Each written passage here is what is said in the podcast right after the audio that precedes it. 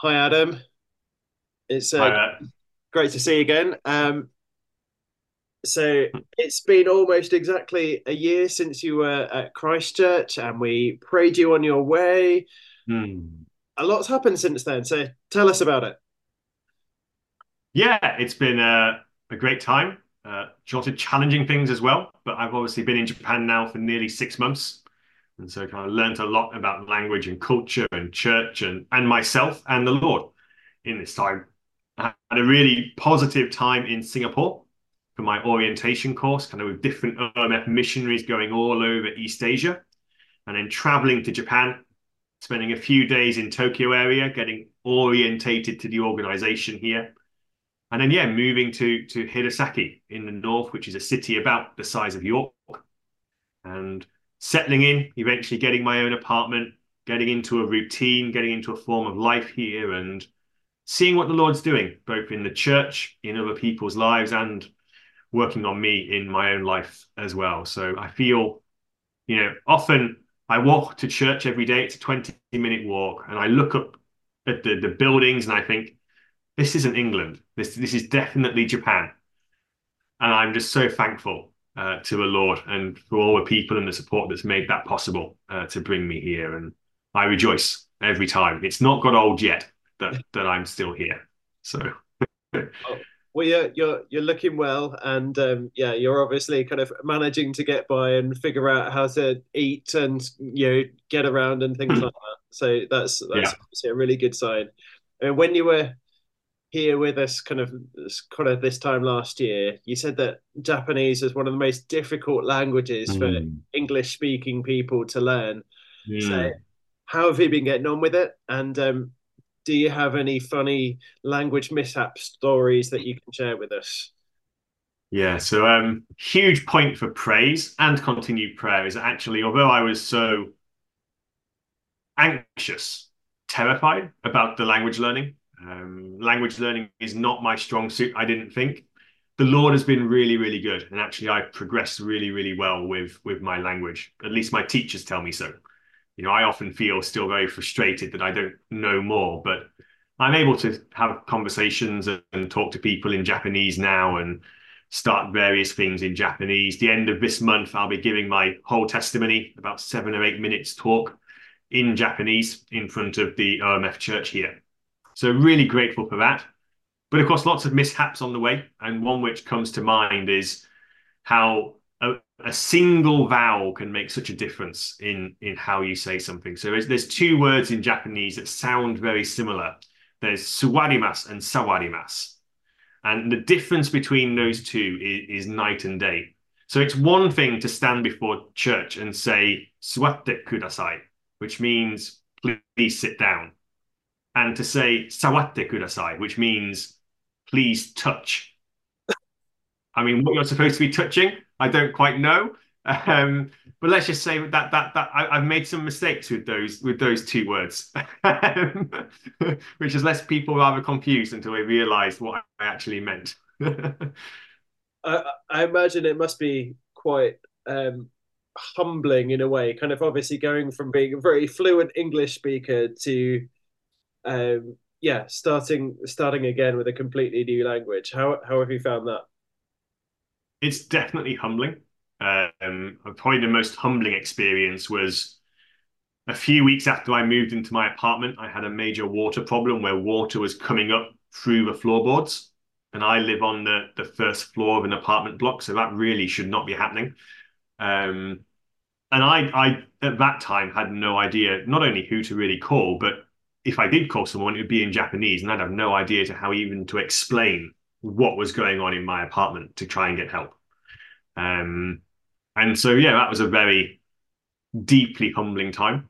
And the whole process of language learning in general is, is deeply humbling. You know, still after all this time, sometimes just getting a mental block on a simple word and forgetting what the word for church is, or forgetting what the verb for to ride the bus is. And you just think, I know this. I've said it a thousand times, and yet it's gone. um, very different to English and my experience there, obviously. And one of the things I really prayed before I came was that the Lord wouldn't use this to to humble me and to grow me in my reliance on him. And a childlike faith would come out of the childlike experience of learning a new language. And I think the Lord has definitely been been answering that prayer. And I'm very grateful for that, even though it isn't always a very pleasant experience to um, just not be able to convey what you want to convey because you just don't know the words and how to to go about doing so. Um, many challenges, but I'm very blessed with really good Japanese teachers and really kind Japanese teachers. So I'm very grateful for that. Oh, that's amazing. So you're now about six months into your time living in Japan now. So, yeah. what are some of the biggest day to day differences that you notice from living in Japan to living in the UK? Um, are there any particular home comforts that you've been craving mm. or missing? I think the, biggest difference is um, in Japan, it's very much a shame and honor system. And so, how you talk to people, the words that you use, the grammar that you use, the body posture that you use changes depending on the person and the context even to the point of how I talk to my teachers in class and outside of class are two completely different ways of talking. But that's something really difficult to wrap your head around. Um, and and you make mistakes and it's challenging. And so that that's one kind of like really obvious change to being here and how I have to think and process things. One thing that I really miss, really, really miss is English chocolate. I've got to be honest. Chocolate here, it's just not very sweet. I, I just just to have a a Cadbury's Dairy Milk, that that soft, sweet chocolate. That that would be really nice. I, I, really miss care package. The, stuff it full of dairy milk. Yeah. Okay. I, I know that Easter's coming up and Cadbury's cream eggs are probably appearing in shops, and oh, yeah, I, I, I would love one of those. um, I've still not found good, like actually good Japanese chocolate yet. They, they have a much um, different, it's a different palate to we have in England. And so sweet things, if you were to bake a cake in Japan, you'd have to significantly reduce the amount of sugar that you would normally put in it in the UK. Otherwise, it would just be too sweet, sweet for them. But okay. I love sweet things. And so okay. Yeah. Um, so obviously you're you're not just in Japan for an adventure, um, although it is one. Uh, you're you're there to share the good news of Jesus with the people of Japan. So just from the first six months or so that you've been there on the ground, how has that shaped your understanding of the the spiritual needs of the country as a whole? Mm. Yeah, so there's three language teachers at the church where I I'm, I'm with OMF. I, I had classes with all of them, and none of them are baptized yet. They would all say they love Jesus and they all pray and they read their Bible and they go to Bible study, they go to church, but they're not baptized. And in hmm. Japan, if you're not baptized, you're not a Christian. You're you're you're a seeker, but you're not actually a Christian. And the reason they've not got baptized is the amount of pressure from society and families to actually take that public step. It's such a huge thing to do so. It's it's risking sacrificing so many different parts of your culture, your identity, your relationships. One teacher, for example, they wanted to get baptized last year, but their mother, who's quite elderly, said, you have to wait until I die. Uh, it would be too shameful for the family if you got baptized before then. Another teacher, um, they, they've really come on in their faith uh, in the past six months and they've actually started talking about getting baptized. Whereas when I first arrived, it wasn't even on the cards because their family back home, the one thing they said when she left to university 20 years ago or so was, whatever you do, don't change your family religion. End of. Um, and so there's there's immense pressure there, and I think that's really made me reflect a lot more on what sacrifices people can have to make uh, to to accept Jesus, to take up the cross and follow Him, and what that looks like in different cultures and different societies. is different in different parts of the world.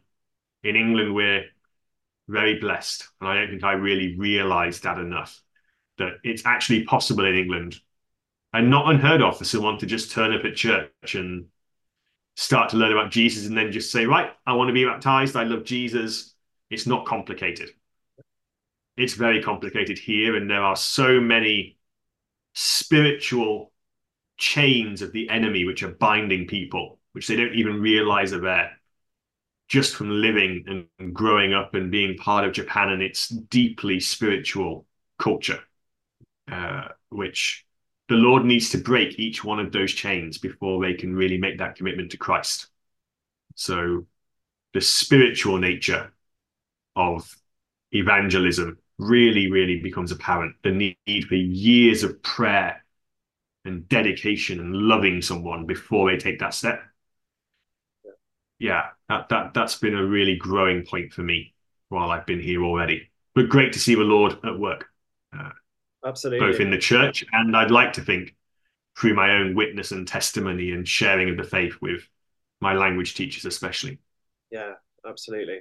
Wow, and I mean that that sense of really having to go all in on Jesus and just the, the wider mm. repercussions. Obviously, we're we're about you know in the season of Lent and uh, is, is kind of right here and and obviously that's the time when we reflect on jesus it's call to take up our cross and follow him but you know from what you're saying it's it's very much a reality in a way for for, for japanese believers that that perhaps mm. isn't quite so much for, for for those of us here in the uk yeah, so, so so an example there is um I spoke to one of my language teachers today about Lent. They don't tend to do Lent in evangelical churches in Japan, but she's been speaking to me a lot, and so it rubs off a bit when you're you know an Anglican minister and things. And she decided largely to to give up wine during Lent. In Japan, Christians don't tend to drink, but she's not baptized yet, so you know she she likes a glass of wine.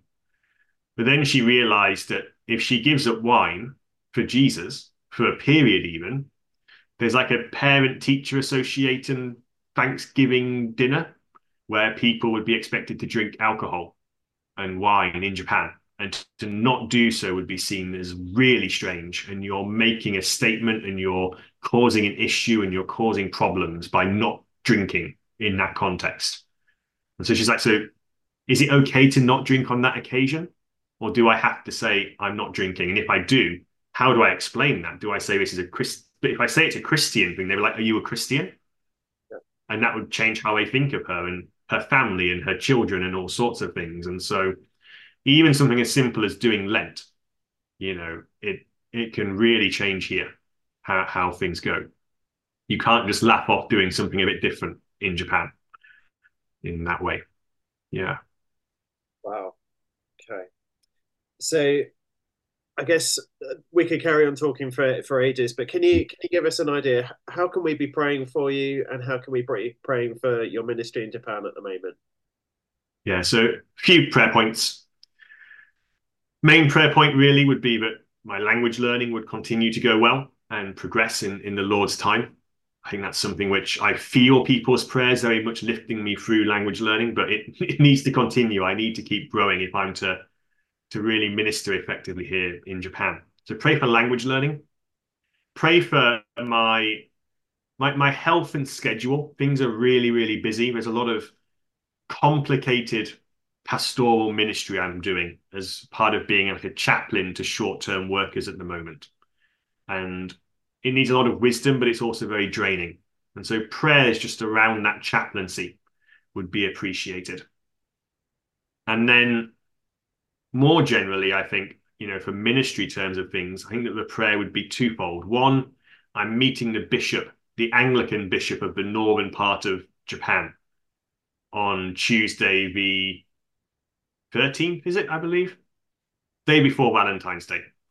Um, just pray around that and pray whenever it comes from that meeting that the Lord would give wisdom about how best to interact with the Anglican Church here in Japan. What does He want? Me to do in that context. And then pray for the OMF church here. Pray that this year we do see a number of baptisms. from the language teachers and others who've been going to a church for years now, but haven't felt able to make that step.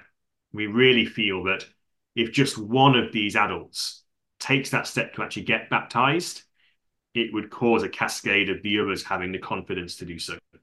And so pray for pray for people to take that step this year of, of getting baptized and giving their life officially, formally to Jesus would be a huge prayer.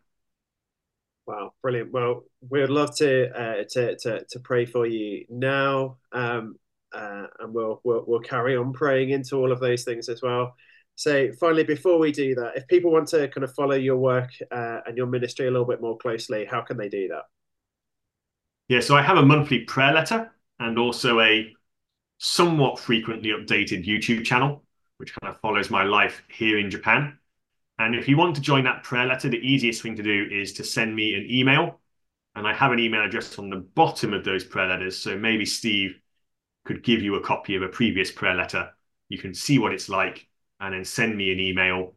And also, my YouTube channel has an address at the top of those prayer letters as well. And I'd love you to come on board with praying with me and I for you as well. If there's anything you want prayer of at that point, then just let me know, and I'm happy to to pray for you. This is about a partnership between the churches across the world and loving and serving Jesus together.